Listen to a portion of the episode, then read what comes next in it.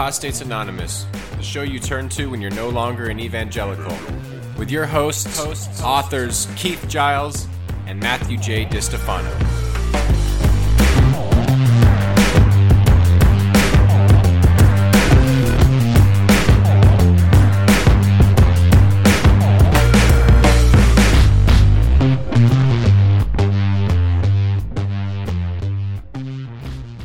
Welcome back, buckaroos. What do you say, Keith, on, on Heretic Happy Hour? yeah, well, hey, hey, uh, buckaroos. Hello, buckaroos and buckarettes. yeah, we're back. We're back for episode. This is the third installment of the relaunch. Yes. It just, we've got momentum now, baby. The excellence just keeps continuing. It doesn't it, end. It's relentless. Excellence. Well, is excellence the right word? well, yeah, I don't know. We One just, can never be sure. The the quality of just not giving up doesn't guarantee, yes, any, it speaks, says nothing about the quality of that thing other than its inability to stop. There you go. There you go.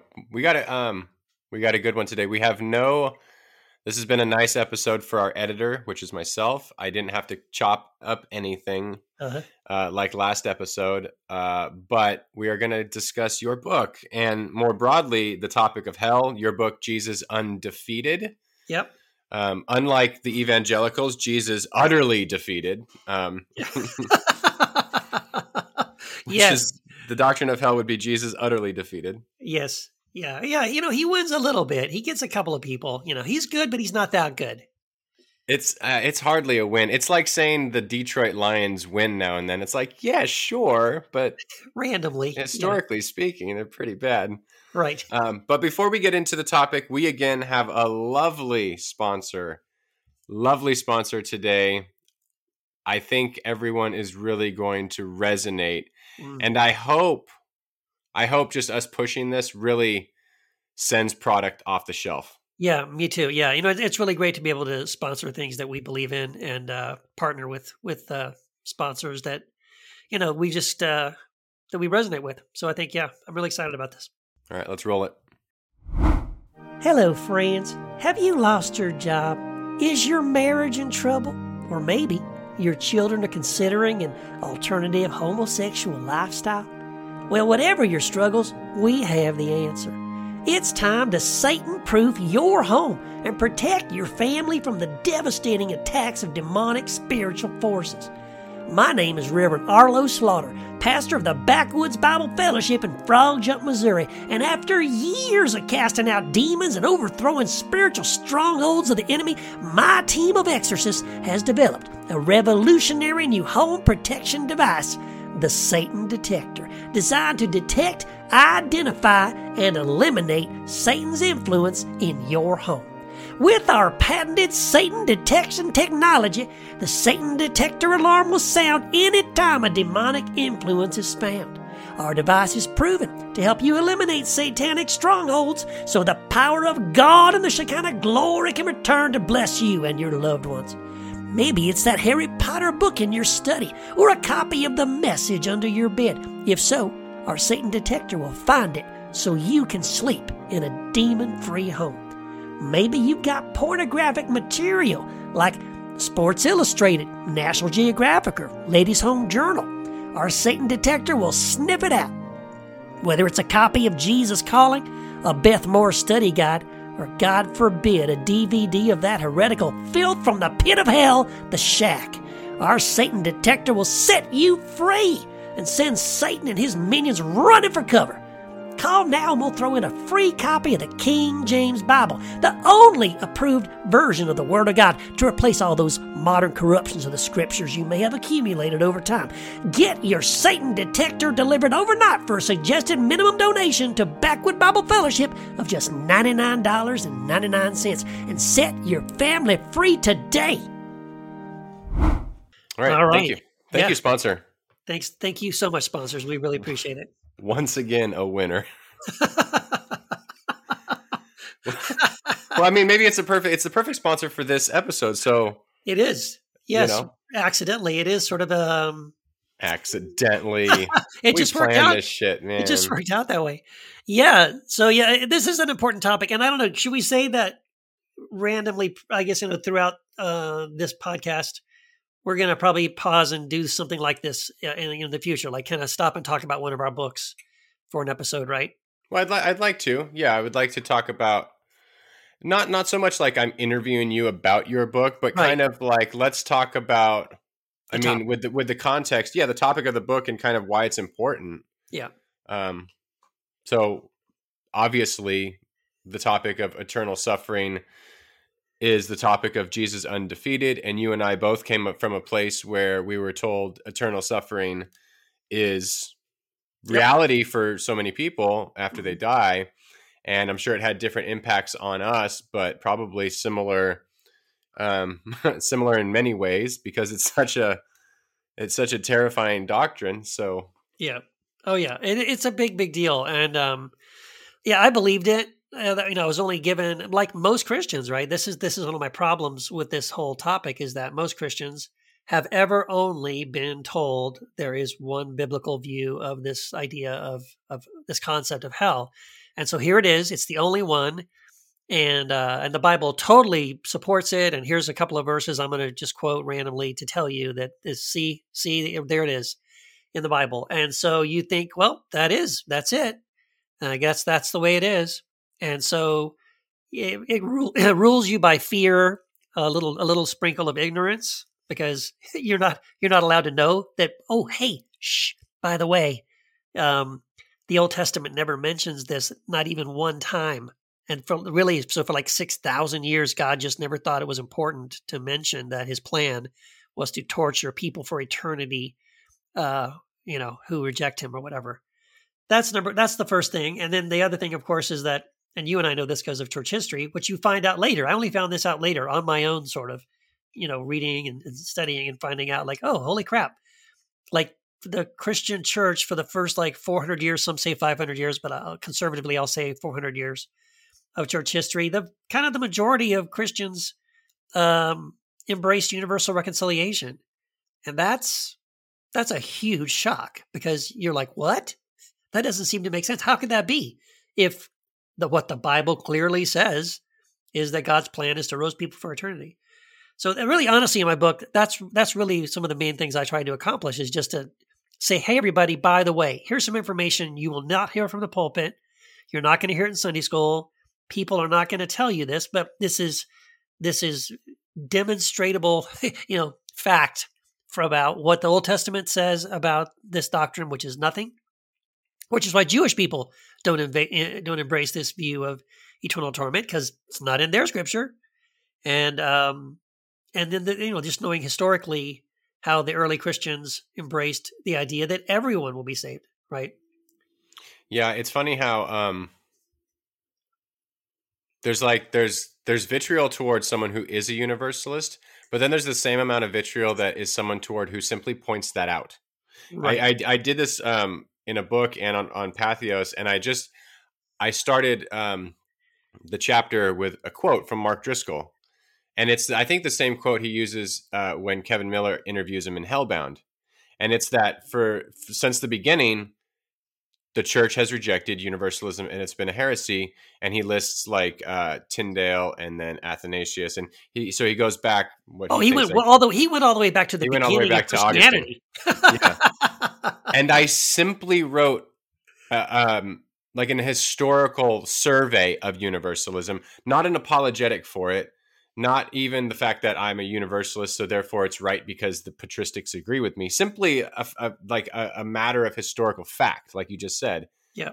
And he blocked the entire unfundamentalist Christian blog when I used to write for them.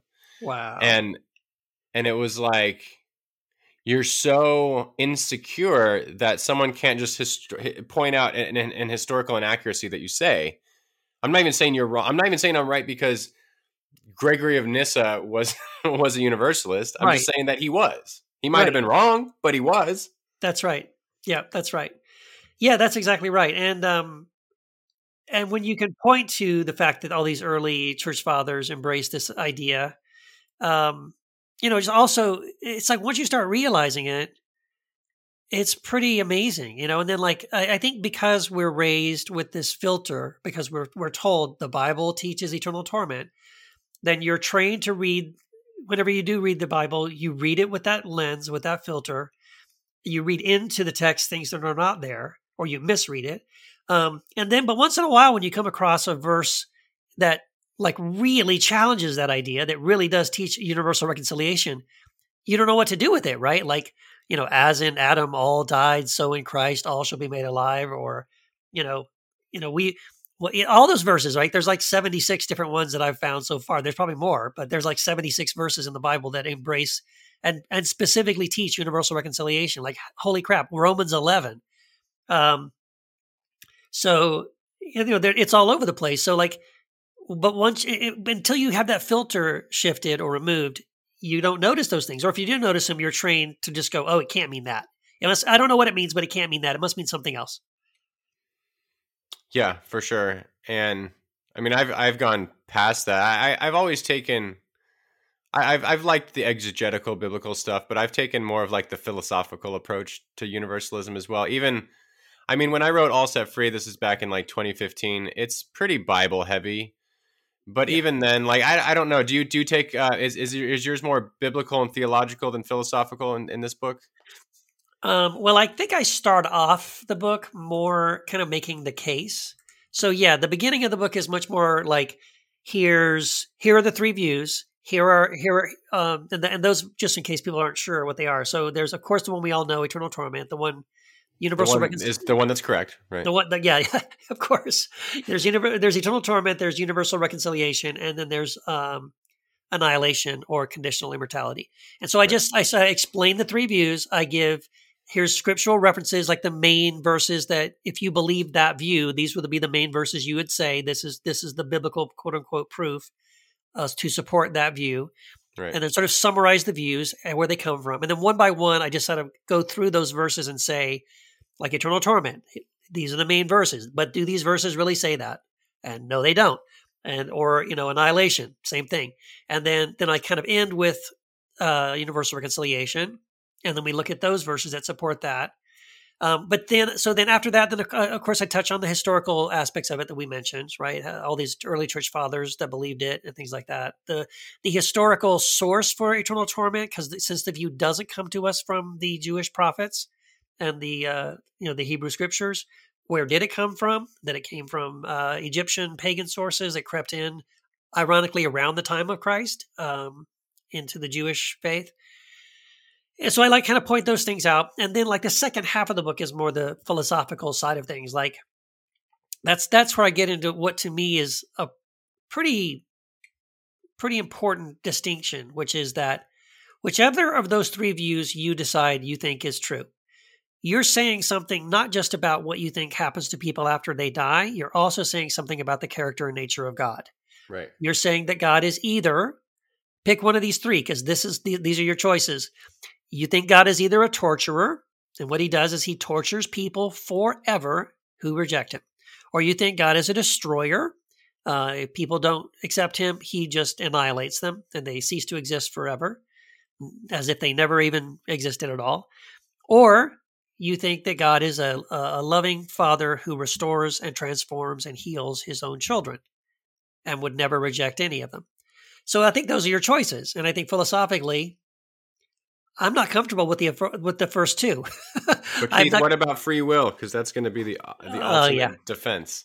Of course, that is always the deal, and um, and I do deal with that in the book as well. And let's talk about that because I think that that's a great thing. David, to me, David Bentley Hart has uh, one of the best responses to that. Like, it's it does it hasn't has nothing to do. I know people, even Greg Boyd. I talked to Greg Boyd about this, and I think he's probably closer to an annihilationist, ironically. Um, he would be more on the libertarian side of free will. Yeah. And so that that's his hang up. And um, his thing is like, well, but Keith, you know, God would never force this on anybody. And if somebody wanted to reject God, uh, you know, God, God, of course, would honor that decision. And it's like, okay, theoretically, sure. Uh, I don't I don't think, but I don't think there's going to be any coercion. I don't, to me, there's no coercion at all involved in universal reconciliation. Um I guess to me, the analogy, tell me what you think about this.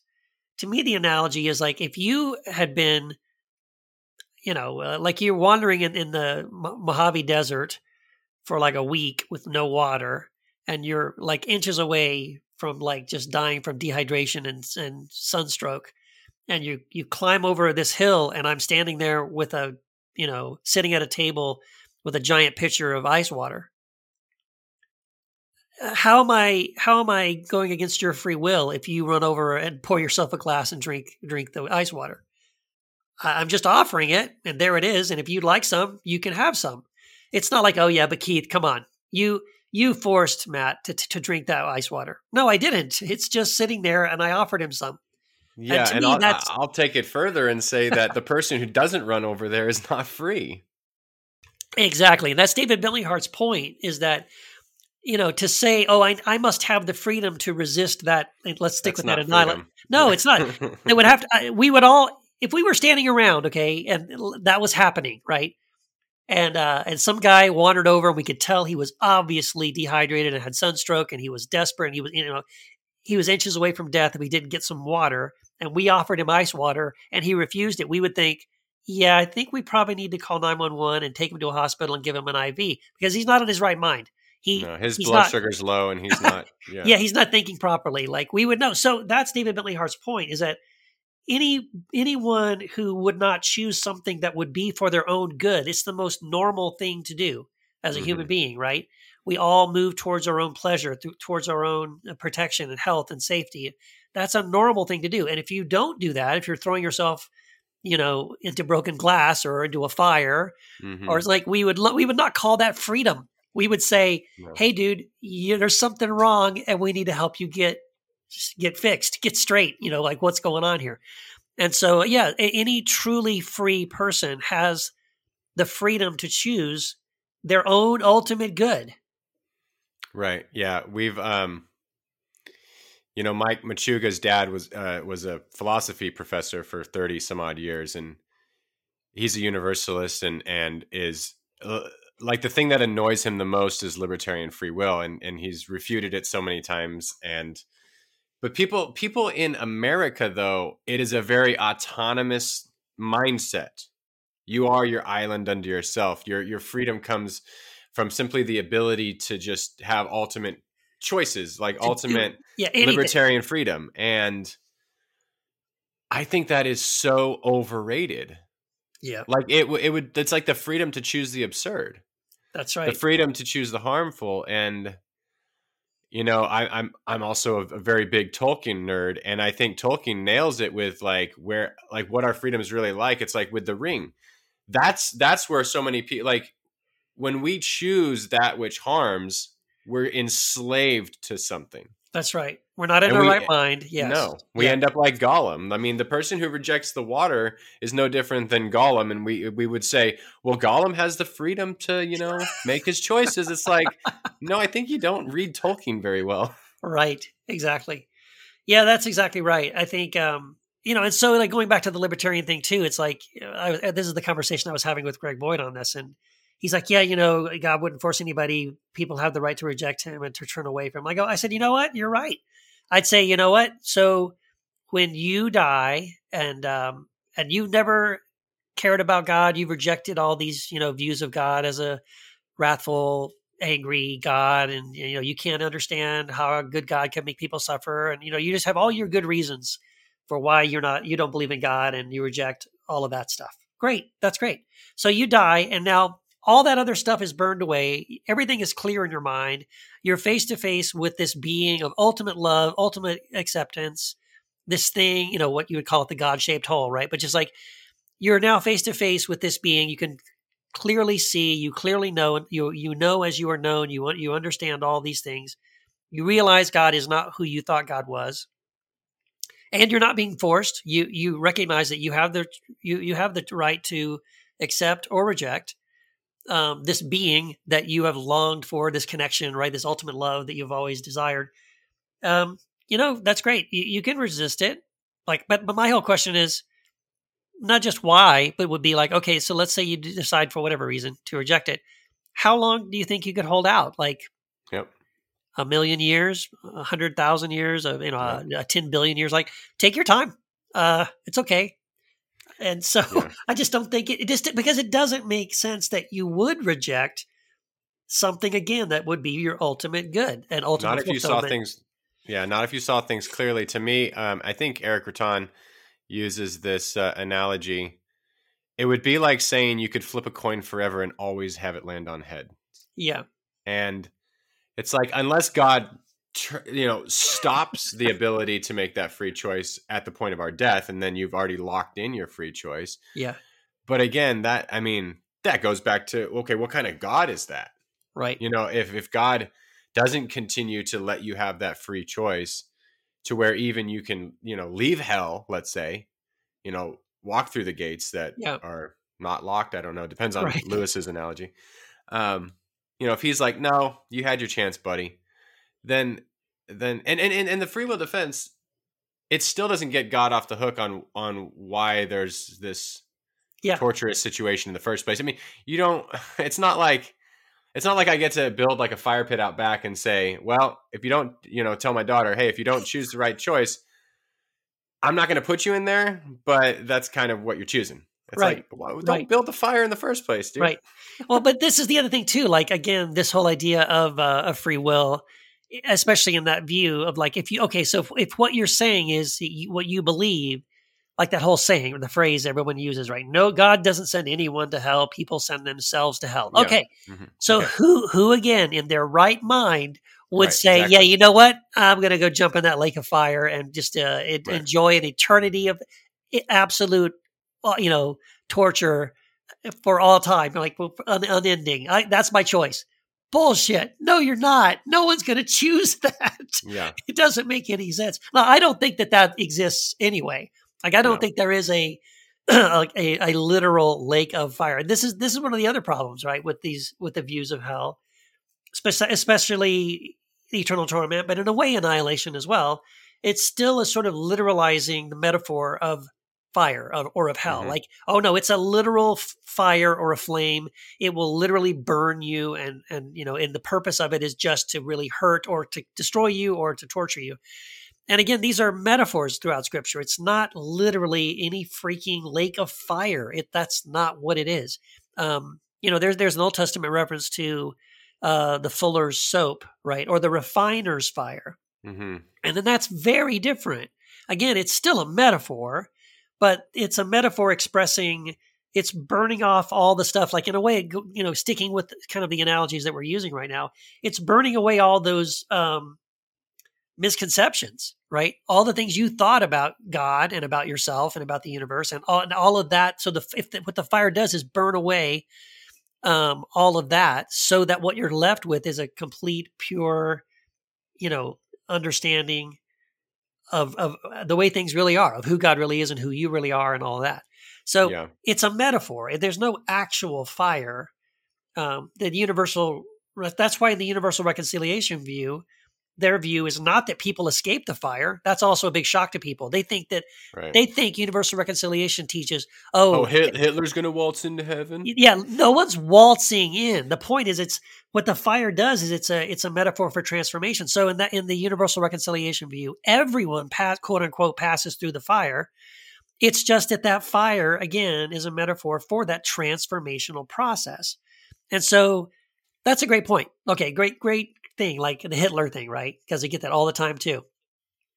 And I want to say that hit the, the the version of Hitler that you would encounter in heaven is not the same guy. He is he has been restored, if you want to say it, to like an original innocence, to to um, the character and nature of his of his true self, of who he was when he was like a child before he got twisted into the person he became, who did all those things.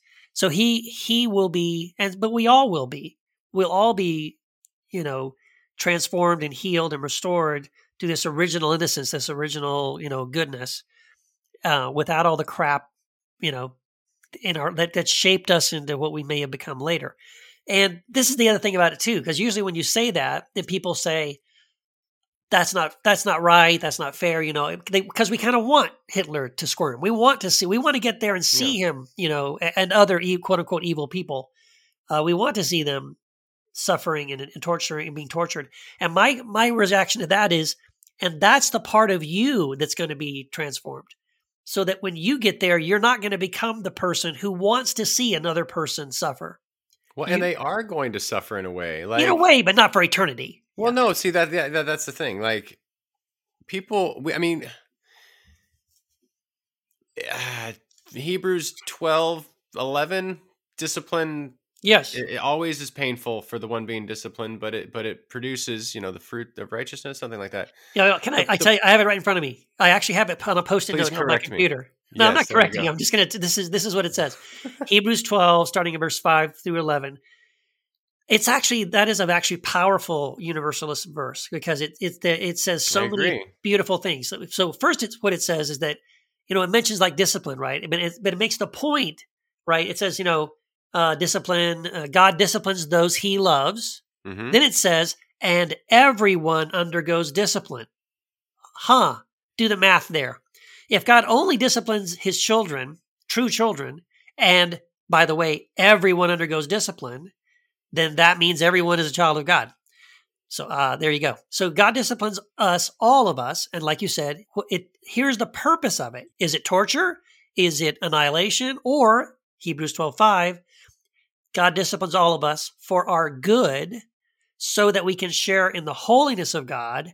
And what this does is yield the peaceful fruit of righteousness. So there is a there is a method to the madness. There is a reason and a purpose yeah. for that. And it's yeah. always for a good. It's always for a good. And that's yeah. um that's uh what I don't like about anything but universalism. It's like, what is the ultimate point of annihilation?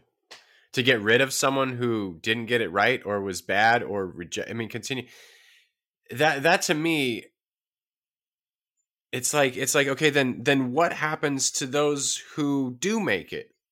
If your loved ones aren't there. Yeah. What about the interconnectivity of all of us? You know, what about the, what about the people who reject Christ because they were molested by a priest who's wearing a cross while he's doing it? You know? Yeah. Yeah. This is take it, it again, it goes back, it, ta- it it doesn't take into account like the, the communal aspect of all of us. It's very, right. it's very autonomous. Salvation, which is not Jewish at all. Uh, communal salvation is Jewish, right. not individual yeah. salvation. Like it was all, it was all about Israel becoming a nation and a whole nation and not under oppression. And yeah, the Messiah wasn't just going to save individual Jews. The Messiah right. was coming to liberate the people of, of, you know, yeah. So absolutely. We've made it just so individualized, and, and I just don't, you know, how does in that in that um, I don't take my theology from the Book of Revelation typically, but how is God wiping away everyone's tears if your sons and daughters and spouses and mothers and fathers and nieces and friends are not there? They're right. just either gone or, or, oh, well, they're gone, but they're also suffering, or they're just annihilated. Right. It's a, it's a very, it's a very like, okay, what are you going to Men in Black me? What are you going to do about, cause right. Yeah. Right. And then, and then, yeah, exactly. So then basically I'm a mindless, brain wiped, you know, half person. Like David Bentley Hart right. had, had a great response exactly along those lines and on that same exact point about how every one of us is an amalgamation of everyone we've ever known, right? Yep. Not only, not only even the people I've known, um, you know, my parents, my friends, my brothers and sisters, people I've interacted with and known in my, through my lifetime, but even people I've never met in my past, right? That, that informed them. Like we've, you know, we've, we've inherited and passed on and benefited from the wisdom and the, Uh, of, of everyone that's ever lived, right? And and he said, you know, to to live in some eternal state where the majority of those people are just erased and blipped out, mm-hmm. and uh, not only that they're blipped out, but our memories of them are blipped out. Like, so I've just sort of been, yeah, like lobotomized. So it's like mm-hmm. it, we get a spiritual lobotomy or something. And again, it it doesn't. I, I think ultimately, I'm glad you said that. See, this ultimately is my. Because for a brief time, I was an annihilationist. I went from eternal torment. I landed on annihilation because I thought, well, I still, I think I was because I was still thinking along the lines. I was still thinking in that way, like you're saying, that there's us and them, uh-huh. that there were Christians who pray the prayer and were faithful to God. And, you know, because there are, and, and I'll be honest, there are these verses that it's Paul seems to be speaking at times, and this is what's confusing. Sometimes Paul seems to be speaking in sort of an exclusionary way. Yeah. You know, this is what's true for those in Christ, which which begs the question, or, you know, assumes, oh, therefore, I guess if you're not in Christ, this isn't true of you, and you right. don't get this benefit. Right. But at the same time, and sometimes even in the same chapter or the same letter or the same book, um, he'll affirm that Christ is all and is in all, or, you know, and so, or, or Christ is the one who fills everything in every way, okay, or Christ is the one in whom we live and move and have our being. So, uh, I mean, I think I understand there's some legitimate confusion on that, but I think for me, ultimately, yeah, I just felt like I got, once I got over that, what I think is a lie, which I think is a, um, something that, you know, religion introduced later, uh, is this idea that, well, there's only, there's us and them, right? Um, and, and this is so funny, uh, real quick, because this relates to what we're saying. Uh, a guy on Facebook messaged me just the other day, and he had a question about universalism, and he said he was reading an article by N T Wright, mm-hmm. um, uh, golly, from like nineteen seventy-seven, very old. And he says um, that he says, according to N T Wright, um, that the word all in, in the in the universalist passages that seem to suggest everyone is saved, he makes a point that that word all, it, typically in the Greek, really means ethnos, or all of the Jews and Gentiles. And he and he said, can you help me with that? Because he was confused by that. Like, as if what it was saying was, in his mind, only Jews and Gentiles get saved. And I'm like, you have to put yourself in the mindset of a Jewish person. To a Jew, you were either a Jew or you were what? A Gentile. Yeah, you were. So there it, wasn't a third category. It, what else is there, right? So now you can you we today could say, yeah, but what about Asians and what about like what we're thinking Gentiles is like white Caucasians or Romans or something, right? Yeah, uh, but. That's not what was in view. Like to a Jew, you were, if you're not a Jew, you're what? A Gentile. So, yeah. so for Paul to say the ethnos word, to use the word ethnos, the ethnos uh, phraseology, when he talks about all being saved, he means everyone, Jews and non-Jews, which is, there's no other category. So yeah. you have to break away from the us and them kind of thinking. And I think once you can do that, we recognize that Christ is all and, and is all and in all, and Christ is the one in whom we live and move and have our being. And then there is no such thing as the even the ability to exist outside of a connection with God or Christ. And I think that's a good that's a good point too. Is that um, kind of another reason to affirm universalism? Is it does counter to what people warn you about. It doesn't make you want to go sin and just live it up and. and go, you know, have an affair with your neighbor and blah, blah, blah. It doesn't make you want to do that. It makes you realize, like, why would I hold a grudge if I think that we're all in at the end? If right. if we're going to have, we're going to have to, I'm going to have to live with my dad forever. Like, I can't, like, hate him forever, you know, even yeah. though he, you know, was a shitty dad. Right. It, it, it allows you, I think it allows you to live. Like, I said that on um, uh, the Love Unrelenting YouTube channel. Oh, yeah, yeah, yeah. It was kind of like, it just opens the door to allow you to be present, to be in the moment, to not have this fear, this yep. worry. And that's what paralyzes you. Um, Mike Machuga in our first book um, says that, you know, fear is a trap and the fear of hell is the ultimate trap. And yep. you think you think it's like this liberating gospel, but really it's just a trap, and it makes you not even appreciate life. It, it just, um, it's like this... at minimum, back burner anxiety. Yeah. And it paralyzes you. Yeah, absolutely. And then, you know, that's the thing too. Like, yeah, once, to me, that's the beautiful fruit that I have personally experienced from, from embracing this view of universal reconciliation, because all of a sudden now there is no us and them. When I meet another person, I don't immediately go, are they a Christian or not? Or if, you know, if, if I hear that someone died or someone's, you know, brother or sister or mother or father died, I don't immediately ask, oh, did they pray the prayer? Were they, they a Christian? Believer. Right. Because I, so you can actually learn to relax. You have no fear and anxiety. You can actually relate to other human beings as another human being, and recognizing that I'm not separated from anybody. This idea of oneness, this idea of atonement, uh, being one with God, it's also being one with everyone else and everything else. And so mm-hmm.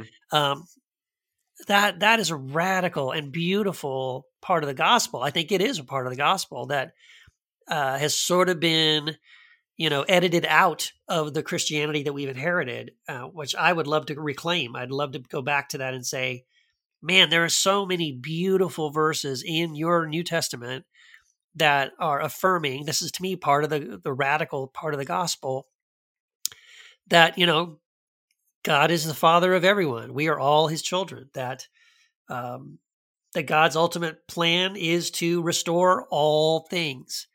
And that's everything.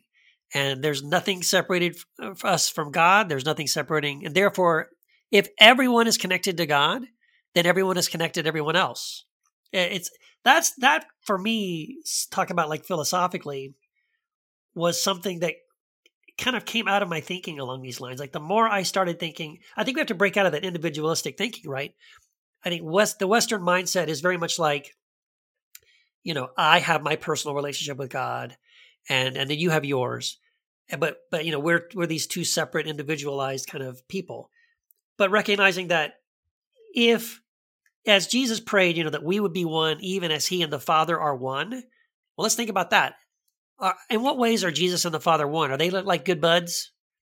They hang out. They like each other a lot. No, no, no, no. Like in the Christian theology, to say that the Christ, Jesus and the Father are one is like, we can't, we don't know where one ends and the other begins. So Jesus is saying that he wants us, all of us, to be one in the same way that he's one with the Father. Um, When Jesus affirms this idea in John, when he says, you know, in that day you will realize that I am in my Father, my Father is in me, and I am in you. Like if we really meditate on those kinds of things, it's like, well, then holy crap, there is no separation. Not from me and God, and not from me and anyone else. Just in your mind. That's the only, that's, that's the only place. That's it. That's right. It's not like, it's not like this is true that Jesus just said that once you acknowledge it. Right. It's true, it's true so whether you think so or not. That's exactly. right. Right, exactly. No, and that is a great distinction, right? We think it's only true when you believe it. It's like, mm-hmm. no, it's true whether you believe it or not. Exactly. And that's where it's not that most Christians get things wrong on a lot of times. I think they get the order of things wrong. Right. And yeah. so they'll get that order wrong, or they'll talk about, well, universalism cheapens grace and there's no repentance. It's like, no, actually, it's the grace that allows us the ability to see things clearer. Yeah. And then we repent because of it. That's right. So it's it's not like, oh, you, they get it backwards, I think. They get, oh, you better repent so that you're forgiven. No, you're forgiven, so repent. That's right. That's exactly and, right. And to me, that's the order of most of the New Testament. It's like, no, you're forgiven, now go and sin no more. Yep. That's yeah. that's the order. They've got the cart before the horse. Right. And see, they, to me, that is, the, again, the, the powerful and like lost scandal of what I believe is the true gospel that's right there in in the Bible, in, in the New Testament, is um is exactly that. Like, you know, Jesus walks around forgiving people constantly. He's even but only really, because he's later going to die, Keith. Yeah, but he never. Here's the odd thing. He never forgives anyone after the cross. What the hell? That doesn't make any sense. The the proclamation, I, I again, here's another post-it note I have, you know, uh, on my computer right here, because I, I quote it probably on a daily basis. Second Corinthians five nineteen, for God was in Christ, not counting our sins against us, but reconciling the world to himself. Like I just posted the other day uh, on social media, I said, you know, quoting that, uh, referencing Second Corinthians five nineteen, and I just I rephrased it, paraphrased it, and said, the world is forgiven, everyone's forgiven, everyone is reconciled to God. And then I put that reference because that's what it says. Quoting, what you should start doing is just quote directly from Paul on those universal passages, and then and then just put Rob Bell behind it. Right, and then people and freak see, out. People will freak out and be like, "Gotcha! It's actually Paul. It's in your Bible." I mean, oh, I'm sorry, that was Paul. Yeah, Rob, no, I know you're listening. We won't do that. Sorry. No, but you know what? I I have, I've been playing with a, a blog, writing a blog post exactly on that. Thing about like, or because I thought you were going to say like, if I just said that without quotation marks and without uh-huh. a reference, just say it. If it's like, oh, Keith says everyone is in Christ, uh, everyone is forgiven, and everyone is reconciled to God. You heretic!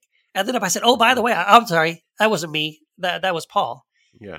Then, you know, then then it's something like, whoa, what? Because we hear it, and and we filter it depending on who we think said it. Right? We react differently depending mm-hmm. on who we think said it. It even because because if I do quote it that way as a Bible verse, and it's a scandalous verse, and it's like, to me, it's like, holy crap, does the Bible say that? There's always the, oh yes, Keith, but you need to rightly divide the word of truth. You're not taking the whole Bible together. You're just cherry picking one thing. But what about the wrath of God? What about the justice of God? So that's what happens when you quote it as a scripture verse. But if you just say it, like you said, either attributing it to somebody that people typically don't like, or you just say it in general, just like you're saying it, um, people actually hear it. They hear what you're really saying, and it freaks them out. Yeah.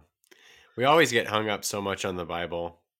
Yeah. And it, when we say we got to rightly divide the word, it's like, translation, you better agree with me. Well, rightly dividing the word is harder than people think, right? It's very difficult. I mean, yeah. Isn't that the whole point of like the risen Christ goes and like interprets all the scriptures for them? Yes. Because they just, they still don't get it. Right. Like, right. But he did, I, you know, I made a point of that. We're not talking about my book today, but uh, maybe in the future. And I wasn't the first one to come up with any of this stuff, but like when you actually look at how Jesus divided the word, oh, if you yeah. want to use that word, it's like, yeah. He's very creative, and as the old joke goes, if Paul was, he was, he would, Paul would fail seminary, right? Yes, because oh yeah, it's it's like they use it so in a, such a foreign way to how we use it in our churches today. And I remember asking a pastor that it was the time when I was told that if I continued to ask questions, I'd be formally like kicked out of church. Wow! And I said, well, just ask. You know, during this conversation, I was like, ask yourself if you've ever considered this. How did Jesus approach his scriptures? How did he read it? How did he quote it? We all hear that he has quoted it. Right. But how did he do it? Right. Like I he, never asked that question. I was like, there you go. Like that, it's such a basic question, but it's such a like, oh, duh. Like, shouldn't we look into this? Yes, exactly. Yeah. I mean, it really does boil down to the way you look at the Bible, the way you approach the Bible. That's why, like, you know, out of my seven part series that I wrote, people have asked me, like, well, which one should I start with? And it's like, well, on the one hand, well, I say, well, uh, I didn't write them. I mean, I, I, they weren't written to be read in a certain order. So you can, you know, in a way, you can just read whatever one you want, whatever topic interests you. But, uh, but I kind of recommend if you are going to start with something, I do think it's helpful to start with my book, Jesus Unbound, because that's the one about the Bible. And it's about the go. way we approach the Bible, yep. because I think that is the fundamental problem. It's the way we approach the Bible. Yeah. And, um, and we, we should, that'll be another episode down the road. We'll talk about the Bible. Cause like that really, I think it is the crux. It's the biggest problem. It's the way we approach scriptures. Um, and it, it's not easy. I, I have sympathy for, um, I have sympathy for the average Christian. Not like you and me, who like love reading theology books, and you know. I thought you were going to say who are better than them, but I, go on. But yeah, but, but but just like the average Christian, who's just like, I'm just reading my Bible every morning in my de- quiet time, I'm devotional or whatever. Maybe I'm teaching Sunday school for the junior high group at church, whatever. And I know the Bible says this, and so I believe it. It's like, man, you have no idea how your English translation, it doesn't even matter what translation you're using. Any English translation you're using, there's going to be parts of it that are like, well, actually, it doesn't say that. Or there's a word missing. Or that word doesn't mean that. It means something else, and that got changed later. I mean, like, damn, it's like really hard. Like, or even with the Old Covenant scriptures, like, there's a radical difference between the Septuagint and the Masoretic text. The average person has no clue what that even either one of those things are. Yeah. So there's just so many. Or when we talk to um, Alexander John Shaya, who is Lebanese and yeah. and knows Aramaic, yeah, saying how there is no way to translate Aramaic to English. Like there's just not. Yeah. It's it's it the appro- the methodology of the language is so foreign that there is lost in translation there. Yes. Oh, yeah. Yeah, exactly. And again, this is the other thing. So it's not even just the language and the translation, but there's also the culture mm-hmm. that it was written in that we are so far removed from, right? There's all that. There's that wackadoodle thing, which um, I think the Naked Bible podcast was his name. Michael Hauser brought this up, um, which is excellent scholarship. But it, the idea of like how in the first century around Paul's time, Um, the science of the day was this idea that women with the women's long hair pulled testosterone up in, up into their bodies so they could get pregnant. And so um, it's that's the reason why Paul appeals yeah. to nature what is natural when mm-hmm. he says that women should cover their hair and men shouldn't have long hair and all that stuff.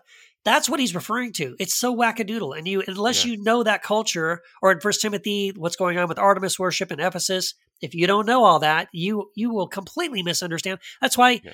you could read a verse in First Timothy where Paul says, women will be saved through childbirth. Through childbirth. And yeah. you're like, what the hell does that mean? Well, if you don't understand the Artemis worship cult and what they taught and what they believed, you won't understand that. And there's, yeah. so yeah, there's just so many things, you know, the culture of the day. Um, yeah, just there's just so much that makes it really, really challenging to understand. Right. And that's why I, I, I bristle a little bit when people go one or two ways. They go the, the word of God. That I mean, obviously that stuff, the inerrantists, all those literalists, annoying. But when people go the other way and they're just like, oh, these are all just backwards, stupid people. It's like, well, no, they're, they're working with assumptions of the time right. that if you and I were born in that time, we would be no different than them. We would, that would be our context. We, we couldn't look, we wouldn't be in the first century going, oh, you buffoons don't understand science. You don't understand germ theory. You don't understand the antiseptic, you dumbass. You don't understand how women get pregnant. Right. We, we would be right along going, oh, okay, well, that's, I guess, how it works. Like, right. I guess, yeah, don't cut your hair or cover right. it up, you know? Yeah, yeah. Yeah. And so that, exactly like the same thing's going on in First Corinthians two, when Paul's talking about, um, that the effeminate, right, yeah. uh, will no, will not in, inherit the kingdom of God. And like what, you know, we talked about this, I think, last episode, you know, Malakoi, that like, okay, so first of all, understand what Paul was uh, thinking was quote unquote nature. And what Paul is saying there is that if a man shaves his beard, he can't go to heaven. Or if a man uh, is effeminate, he likes poetry and music, which are Tim girly things, he's not gonna he's not gonna be saved. Which, by the way, I don't think that's Paul, what Paul is even saying, but but that's what it seems to say. It's like we should be able to objectively look at that and say, okay, yeah, I I know Paul probably maybe thought that, but that's bullshit. Like we we don't believe that. We no. would never. God, I hope not. We would never let a pastor stand up in a pulpit on a Sunday morning and say, hey, every man in this room who who has shaved his beard is living in sin and is an abomination no. to God. Right. You would go like, where are you getting that from? You're crazy. Oh, I'm getting it from the from the Apostle Paul. And you would be. But that's the point. Not everything that Paul says is something you should embrace. Right? You have to think, again, going back to thinking critically and logically. Yeah. Yeah. And and I'm sorry, but like some of the main characters of the Bible would be Malakoi. David? Yes. Fuck with his songs and shit. Like, get out of here. Probably bisexual, maybe with and, Jonathan. And, yeah, him and Jonathan holding hands and having a great time. Oh, you know? Well, that's the most effeminate shit I ever heard. So, uh, yeah, the, the point being, like, obviously as a bi, bi man, I'm joking, but right. like, our our poets, Bob Dylan. Yeah, you know. Yes. Yeah. So yeah, that, you're a sinner. If you, you're Bob a Dylan, sinner? Bob yeah. Dylan's been, yeah, roasting. Right. Hell. Roast in hell, Shakespeare, you son of a bitch. Tolkien, Tolkien, because have you read Lord of the Rings? There's so much poetry all in there. That oh, gets yeah, C S. Lewis, like, C S. Lewis writing all these children's stories, yeah, you know. Yeah, mammy what Pammy. A pansy. Talking lions. and God. Yeah. yeah, see, yeah, that, that's just, um, again, this is a part of why I love the fact that you address the biblical stuff in your book. I do the, I do the same thing when I approach universalism, but let's just say all things being equal, there's an equal amount of, of, of evidence that the Bible supports hell as eternal torment or conditional immortality and universal reconciliation. Let's just say it's all equal. The Bible's not saying one thing over the other. It just says a lot of things. And that's kind yeah. of my contention. I think a lot of writers probably believe different things. Like, I point, I'm pointing it out in a follow-up to Heretic, and I uh, got this for with your help with David Bentley Hart, that we can't know what Jesus meant by Gehenna. Right. He may have meant annihilation. He may have thought that there may there we, we can't really know uh, exactly what is meant by a lot of things. So that's why for me, it's got to go beyond the Bible. We got we have to think of things critically and philosophically and, and sociologically and psychology, psychologically. Um, and I know that a lot of Christians are going to bristle at that. Sure. They, you know, they, you know, it's got to be the Bible, but I'm sorry, but the Bible doesn't put forth one answer. That's right. On a lot of things, really. Yeah. And this is the thing too. Like, you're right. This, this is also where people get really freaked out, but, um, Ironically, I think what we're saying, this concept is a biblical concept. I think actually we are invited the same way Jesus read Scripture, the same way Paul treated Scripture, which is not at all, with, with such a loose and free way of, of approaching it.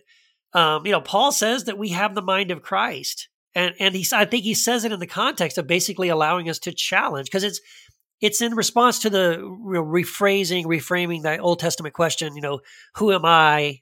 The clay to say to the potter, why have you made mm-hmm. me thus? So he kind of quotes that. And then his response is, but you have the mind of Christ. It's like, it's answering the question, who has the right to question God? You do. Right. So yeah. I really love Matthew Corman's book.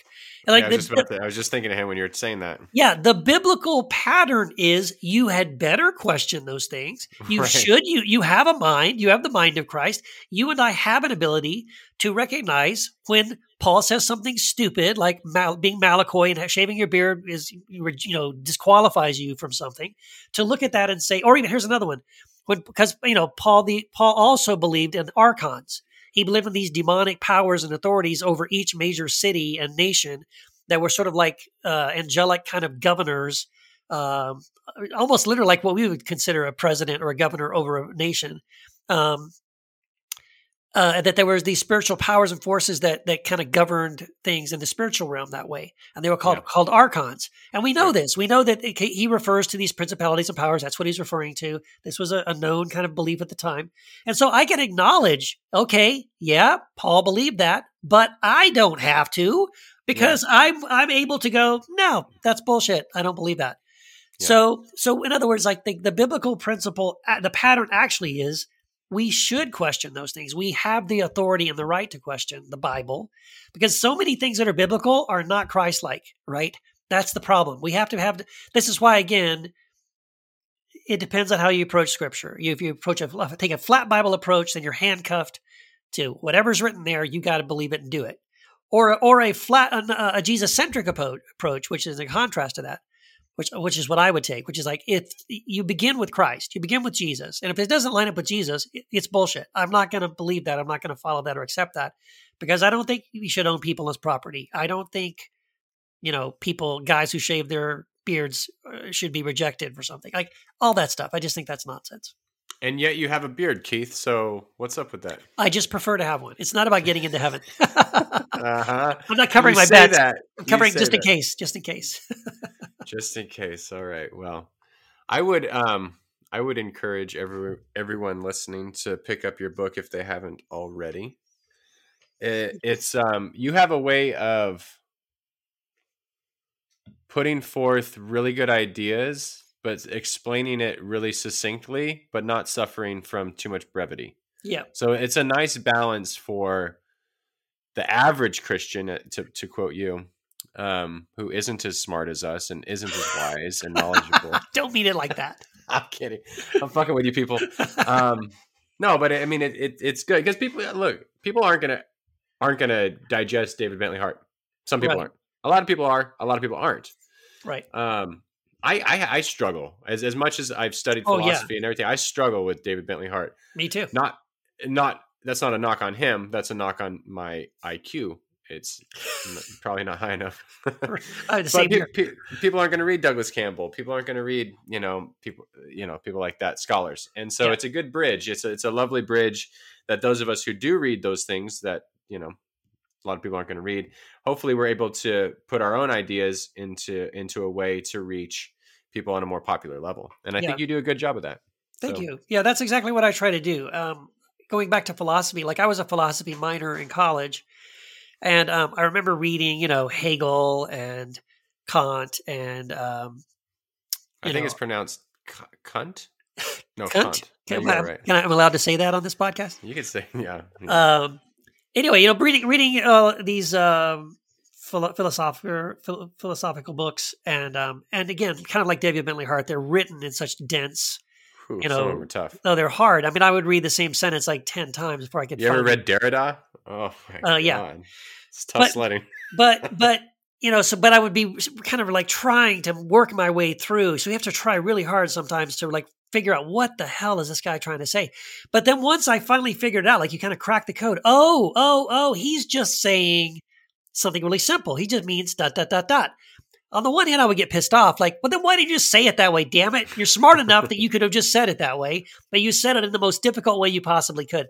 Yeah. But at the same time, like, but once you unlock the concept, it's like, oh, damn, that's really interesting. You know, well, now that I understand this really simple thing he's trying to say, well, now I want to talk to my, to my wife about it or a friend about it. I'm not going to ask him to read that dense paragraph. I'm going to say, hey, real quick, Hegel says dot, dot, dot. And and and therefore, dot, dot, dot. What do you think? I mean, now we can just have a conversation. So yeah. I started doing that in my philosophical studies where I would take things really complicated like that and, and then simplify them so I could talk to people about it. And I kind of feel like I'm doing the same thing with my books, uh, with theology, because like you said, you read Rene Girard or David Bentley Hart or even Dallas Willard. I've had people tell me they've read, you know, Dallas Willard stuff or Girard stuff or whatever. And they're like, I, I couldn't understand that. I kept reading over and over again. I'm like, mm-hmm. well, okay, yeah, here's what it means. It's real simple. Mm-hmm. So I love doing that. I love being able to take things that are complicated for a lot of people and hopefully simplify it. So it's like easily understandable, um, you know? So uh, yeah, thank you. I hope, I hope that that's what I did in my book. I tried to take the topic and make it simple so that people can hopefully even make up their own minds. I mean, I definitely have a, have a view in the book.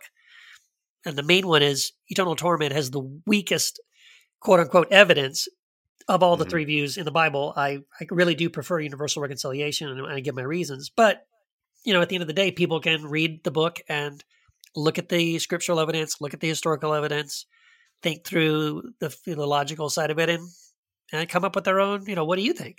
So, yeah. Yeah. Well, you do a good job. And uh, so, yeah, everyone listening, pick it up. And uh, even if you're not listening on iTunes, can you please go to iTunes and rate and review this podcast? Because we don't just say that to boost our own egos. If uh, the more ratings you have, the more the algorithm uh, recommends yeah. certain shows to other people. So, uh, yeah, please, uh, anything above three stars, I suppose. Would five be would be ideal. Thank you. Yeah. I, I would I would say please, please give us five stars. That would be yeah. great. Five stars, thanks. All right. All right, Keith. We'll see you next time, buddy. Thanks, Matt.